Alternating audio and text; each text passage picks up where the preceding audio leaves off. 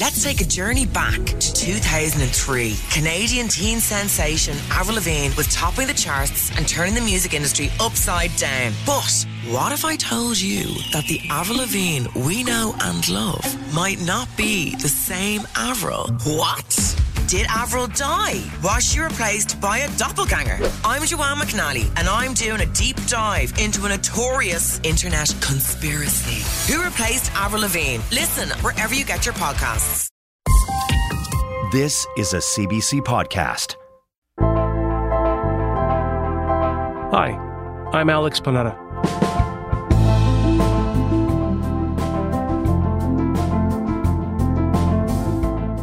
It's the political crisis that just keeps growing. After months of bombshell allegations about China's purported interference in Canadian politics, this week we hit the retaliation stage. Canada is tossing a Chinese diplomat out of the country. Zhou Wei has just a couple of days to pack his bags and leave. In response, China has issued a similar order to a Canadian diplomat in Shanghai, Jennifer Lynn Lalonde. This is all because of yet another big revelation that according to CSIS, the family of a Canadian MP was, quote, targeted by the People's Republic in July 2021. And not just that, but nobody bothered to tell the MP, Michael Chong, or his family. And if you believe the Prime Minister, CSIS didn't tell him either. My parliamentary colleague Catharine Tunney is here to go through all of this with me today.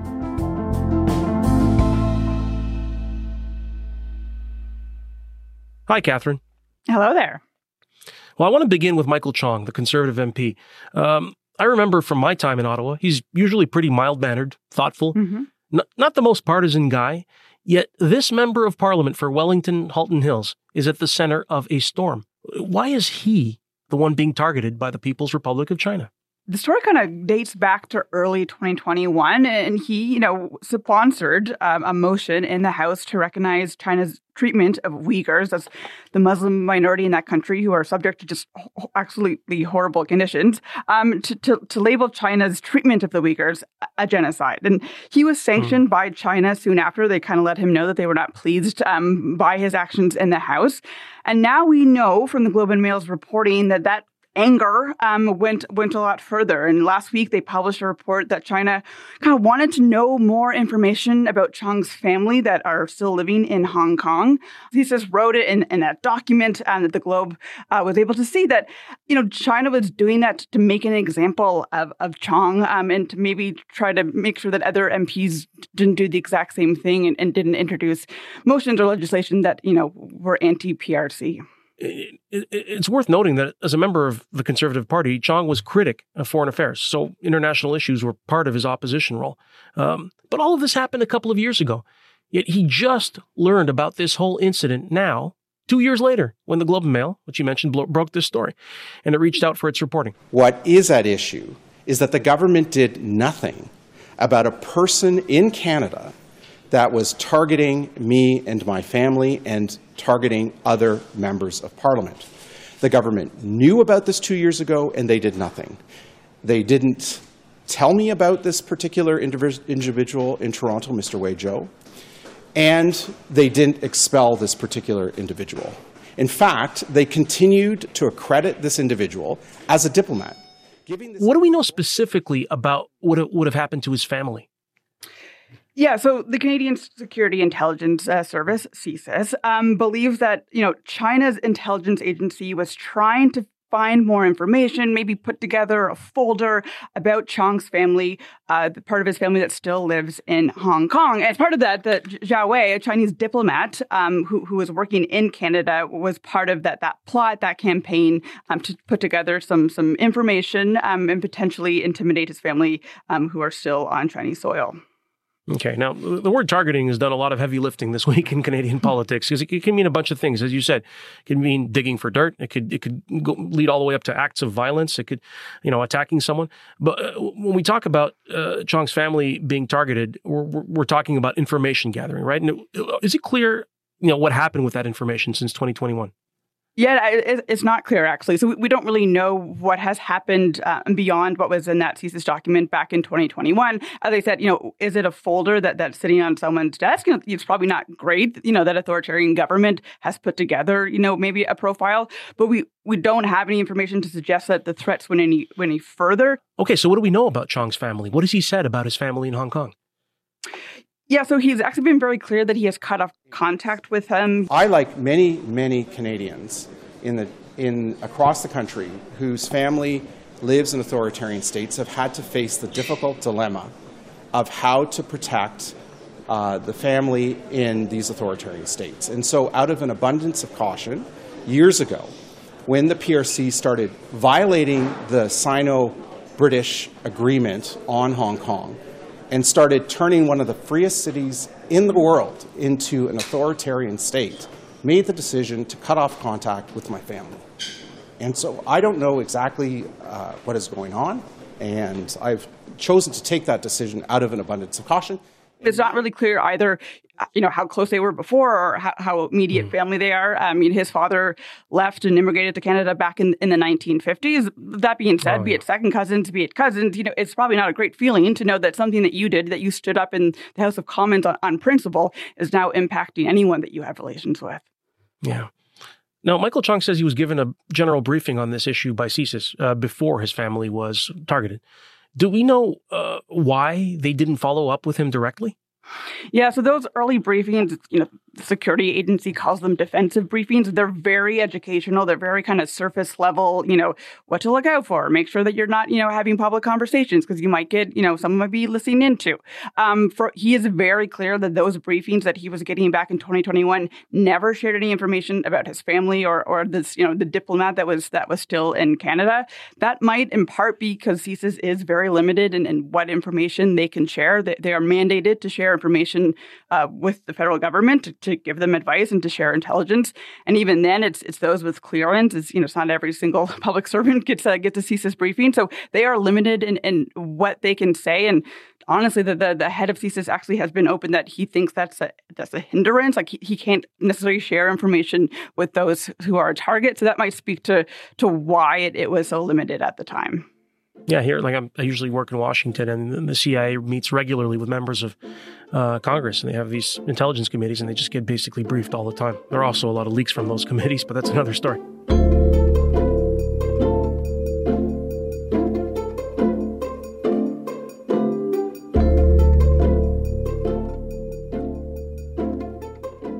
Let's talk about the government then, uh, which was briefed by CSIS. Trudeau says he didn't know. What about the people around him? Did the people around the prime minister know about these threats to uh, Mr. Chong's family? Yeah, well, figuring that out has kind of been a roller coaster. So, you know, midweek last week, Trudeau kind of told Canadians, told reporters um, that the information about Chong never brief, was briefed out of CSIS, never kind of left CSIS. It's, it stayed within there. Uh, I learned following uh, the media reports on Monday morning, I asked CSIS, "No, what is this briefing? What is this supposed story that is out in the media from a leak? Um, what do we know about it?"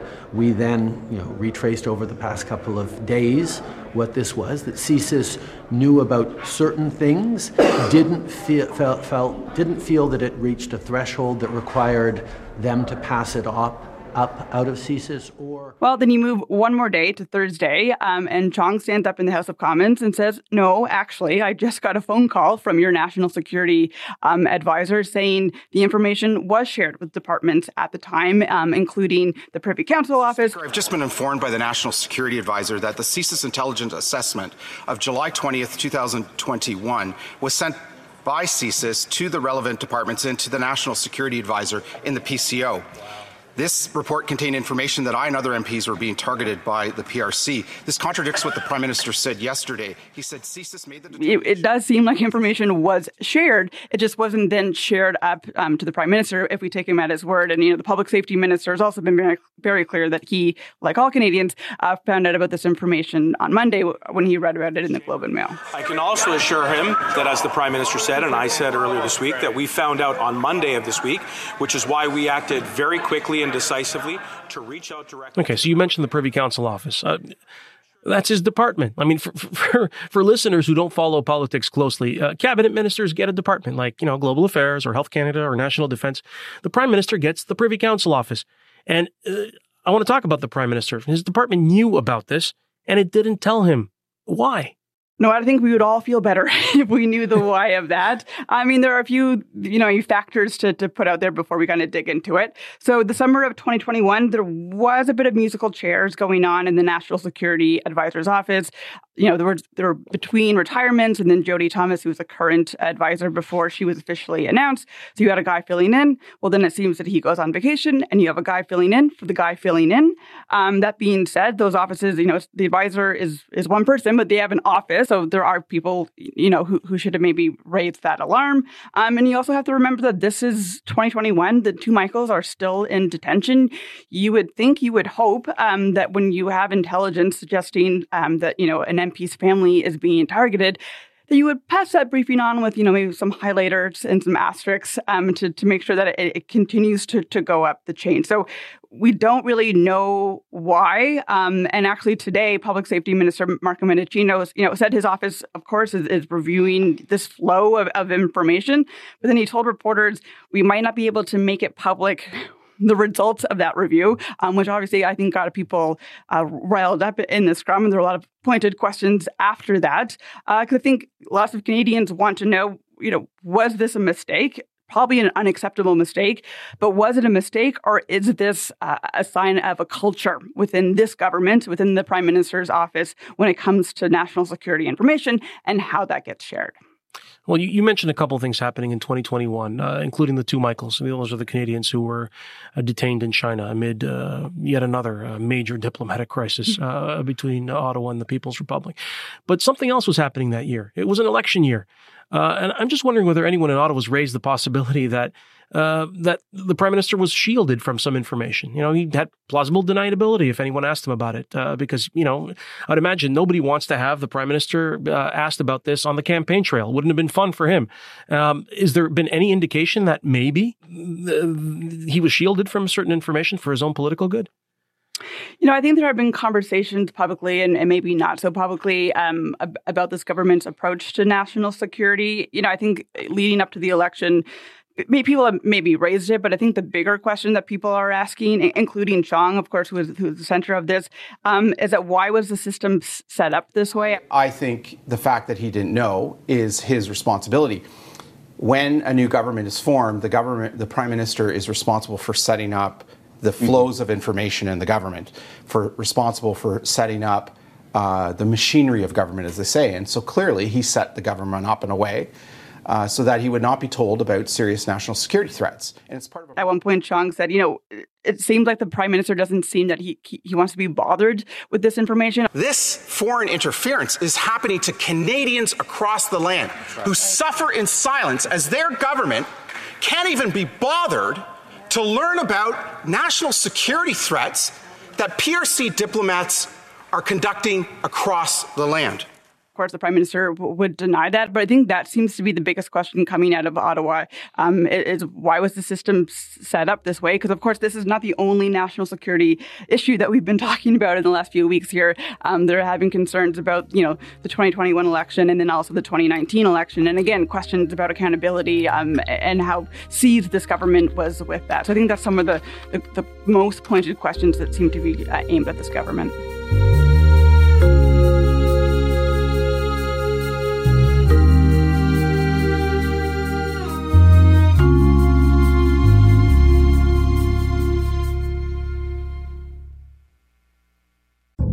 This is a perfect storm of conspiracy theories. On December 15, 2017, Canadian billionaires Honey and Barry Sherman were found dead in their mansion. To this day, the case remains unsolved. Counterfeit and uh, copied pharmaceuticals was much more lucrative than heroin, cocaine, and the rest of it. If you live by the sword, you die by the sword. Listen to the no good, terribly kind, wonderful lives, and tragic deaths of Barry and Honey Sherman, wherever you get your podcasts. Okay, so now we know that a lot of uh, civil servants knew about this, but I'm wondering, did any elected people know, like at public safety? Did any minister find out about this as well? No, if you go through the list of, of who, you know, was in office at the time, it was Bill Blair was the public safety minister. He says that he, he was never briefed on this. Uh, it would have been useful to have that information at the time, but it was never shared with me um, during that period of time. But that he did get briefings in general about Chinese tactics and, and foreign interference, but he never was briefed on, on the details of this case. Of course, we have heard the prime minister say that multiple times. Information uh, on, on uh, uh, that was released on Monday through the media never made it to me, to my office, or to the minister at the time. Uh, the current public safety minister, Marco Mendicino, adamant that he didn't know about it, um, and foreign affairs minister Melanie, Melanie Joly, again saying that she learned about this um, by reading the Globe and Mail. When did you first find out that a PRC diplomat was targeting me and my family? Uh, I've learned it through the news. After all of this came out last week, uh, Trudeau set up an unusual meeting with uh, CSIS director David Vigneault and uh, Michael Chong. What happened at that meeting? Yeah, so they, they sat down. Uh, the prime minister was there for about 10 minutes, according to the story. Um, and unlike the briefings that he was getting before, it seems that they gave him a much more fulsome picture uh, of what was happening. Um, you know, that being said, it, it, had been published in the newspapers, um, and it's not clear yet if, if, he actually got so many bonus nuggets um, in there. So obviously, there was a decision, um, you know, be classified information or not that that you know Mr. Chong needed needed to have a have a briefing. Um, but yeah, it, that he said that was you know after reading it in the paper and then getting that briefing. That's when he got the full sense of things, not not when he was briefed back in 2021.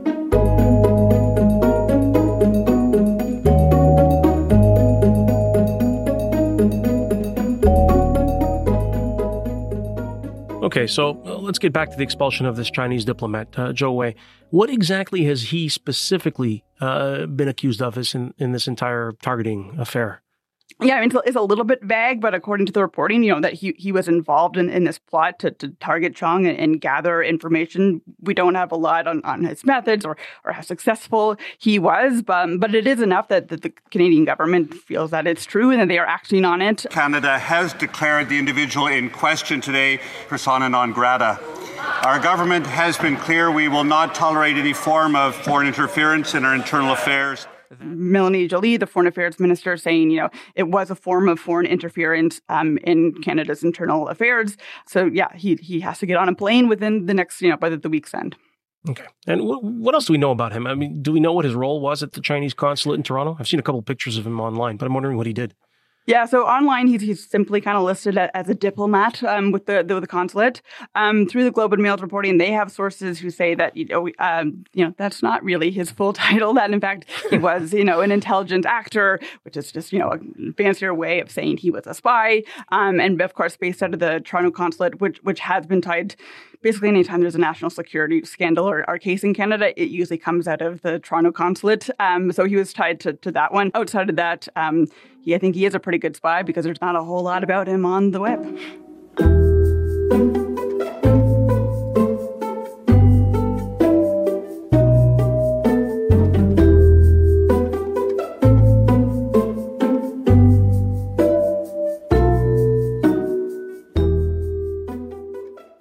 Let's move on to the bigger picture, uh, the Cold War, um, you know, component to this whole thing. Uh, it's been years since a diplomat was kicked out of Canada. Now, there's a lot of tough talk coming from both sides.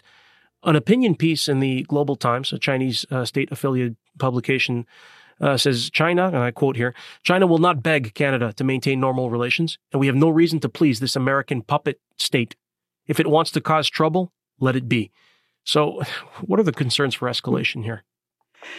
You know, I think everyone is kind of holding their breath, hoping that it stays at the, the current state and that it doesn't further escalate. Um, of course, this week, China announced that you know it will send uh, a Canadian diplomat uh, back home, Jennifer Lynn Lalonde. She also has until May 13th um, to make her way back.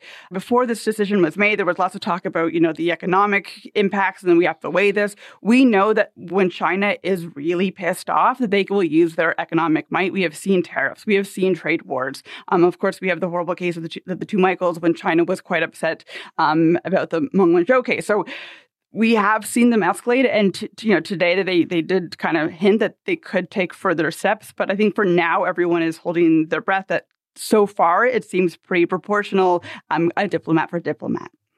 Okay. Um, speaking of that diplomat, do we know anything about Lalonde and what she does in China? Yeah, so we know that she works um, in the Canadian consulate. So really, it's kind of a, a tit for tat situation. Um, you know, this is not China sending home the Canadian ambassador or anyone that's kind of higher at that level. So it is proportional. Um, and just like uh, the diplomat that we're expelling, she also has to get back by May 13th. Okay, so it's proportional for now, but let's be clear. This this could still escalate. I mean, just look at what else is happening these days. Uh, this week, Canada wrapped up consultations on creating a registry of foreign agents. We know the People's Republic detests, completely detests this idea. Uh, and meanwhile, Catharine, uh, how's this for irony? This Michael Chong saga supposedly began with the story of Uyghurs, uh, with Chong calling out human rights abuses in China. And here's where we end. Uh, just a few days ago, right as the Chong scandal was erupting, Canada's Parliament quietly passed a bill targeting products made with forced labor so stay tuned because uh, this diplomatic crisis ain't over. Uh, thanks so much for joining us, Catharine. Oh, thanks for having me.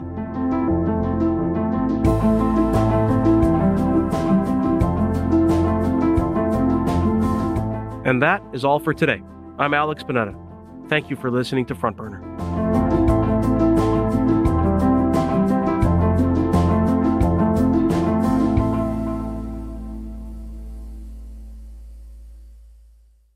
For more CBC podcasts, go to cbc.ca slash podcasts.